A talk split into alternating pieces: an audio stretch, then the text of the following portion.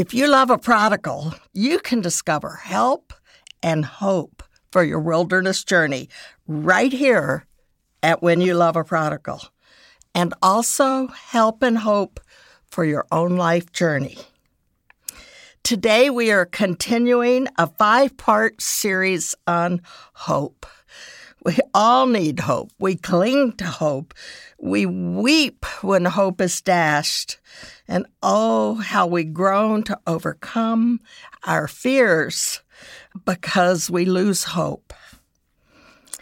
So I want you, as we talk about facing your fears, be listening and pay attention to what strikes you as something that will help you to face the fears you have regarding a prodigal loved one. But jot them down so you don't forget them.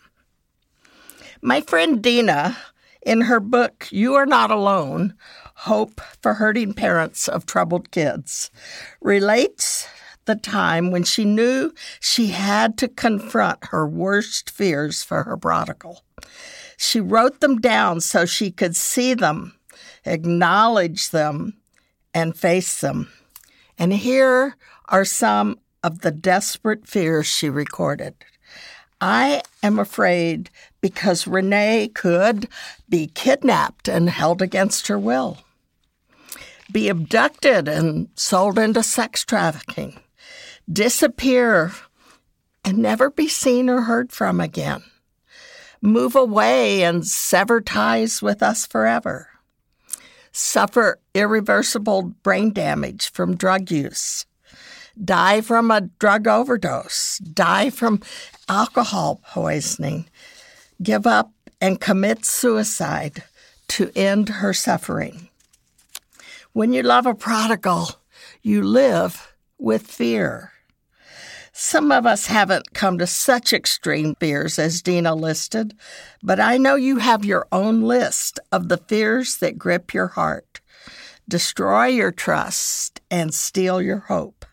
How can we hold on to hope? Remember this verse from last week, from our first episode on hope? May the God of hope fill you with all joy and peace as you trust in him, so that you may overflow with hope by the power of the Holy Spirit. Overflow with hope? How is that possible? Fear overshadows our hope. What do we do with that fear? We can do what Dena did. We can name our fears. We can write them down or at least say them aloud, what we are afraid of. We can be specific. Use Dena's list. Something terrible could happen to her, or we might never see her again, or she might die or whatever the fears that you are facing regarding your loved one. Naming them helps to take away some of the power of fear. And as we name them, we allow ourselves to weep, to mourn, to lament the possible reality of those things we fear. I find it helpful after naming those fears to offer them to the Lord, lifting my hands up to do so, or lay them on an altar or something I'm calling an altar. I usually just lift my hands up figuratively, holding my fears up to the Lord, giving them to Him. A number of times, as I have recognized that my desires for a safe and godly future for our son had become an idol. I wrote my fears on paper, then I burned the paper as an offering to the Lord. I have saved those ashes from the uh, several times I have done that in a small alabaster urn to remind me to keep on giving my fears to God. It's right where I work. I can see it if I just look up from where I'm sitting. Another oh so helpful key for me to get free from fear is to say, Thank you, Lord. Thank you for the things I'm afraid might happen to my beloved prodigal. Yes, even for those, and for God's love and mercy and grace for me and for my wanderer. Thanking God is freeing. It opens the door for God to work in me and in my prodigal. Then we can remember that Scripture contains several hundred admonitions to fear not or do not be afraid. Don't you like that? Do not be afraid. Let's look at some of those scriptures spoken by God to some of his servants who had plenty of reason to be afraid. To Abram or Abraham, when he had no child, and God says, You're going to be the father of millions. After this, the word of the Lord came to Abram in a vision do not be afraid, Abram. I am your shield, your very great reward. To Moses, as he led the children of Israel in the desert, the Lord said to Moses, Do not be afraid of him, Pharaoh, uh, or other leaders of nations, small nations. Do not be afraid, Moses, for I have delivered him, this one king, into your hands, along with his whole army and his land. Do not be afraid.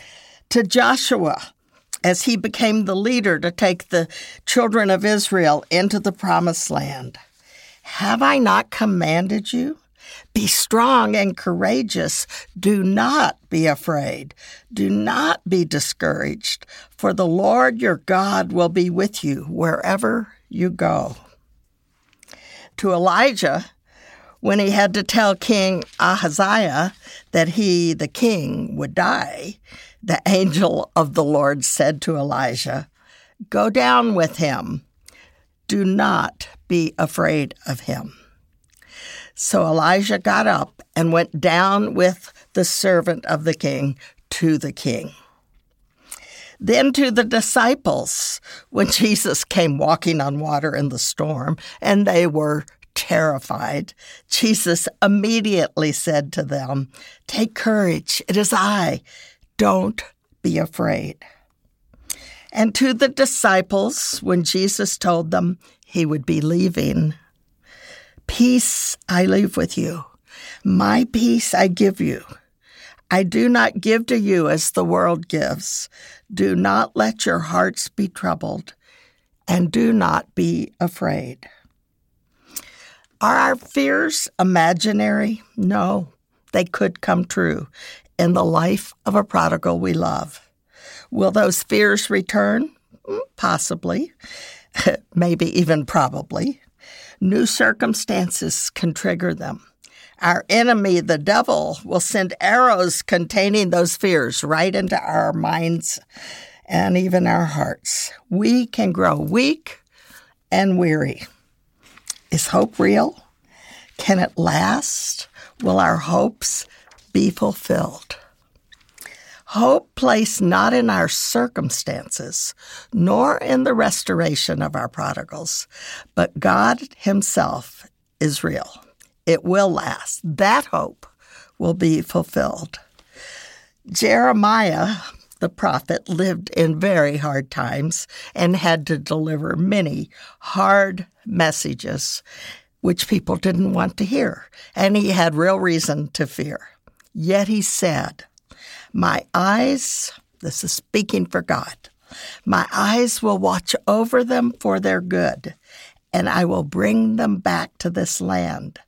I will build them up and not tear them down. I will plant them and not uproot them. I will give them a heart to know me, that I am the Lord. They will be my people, and I will be their God, for they will return to me with all their heart. The prophet Micah tells of his hope, even in the midst of being betrayed. For a son dishonors his father. Mm, we know that. A daughter rises up against her mother, a daughter in law against her mother in law. A man's enemies are the members of his own household. But as for me, Micah says, I watch in hope for the Lord. I wait for my God, my Savior. My God will hear me. So, what can you do with your very real fears for your prodigal? Write them down, give them to God, make them an offering, give thanks, take God at His word, do not be afraid. Choose one to start with. Seek to do it today. Let me just say those again. You can just write them down, but then you can give them to God. You can even make them like an offering to God. You can give thanks that God is working and you can take God at His word when He says, Do not be afraid. Choose one to start with and seek to take a step toward it today. Be sure to take a look at the show notes on your podcast platform. There's a lot more helpful information, resources, and books. And check out my website, judydouglass.com. That's Douglass with two S's. Lots of stuff for you there. And thank you for joining me today on the When You Love a Prodigal podcast. If you enjoyed today's episode, take a minute and check subscribe, uh, rate it, say you liked it, and review it even. Say what you think. Uh, only place you can review is Apple Podcasts but you can do the other things on any podcast platform. But your review helps the show reach more people with the hope and encouragement that Jesus gives us. So may you this week experience a new level of trust and hope from our Lord. God bless you.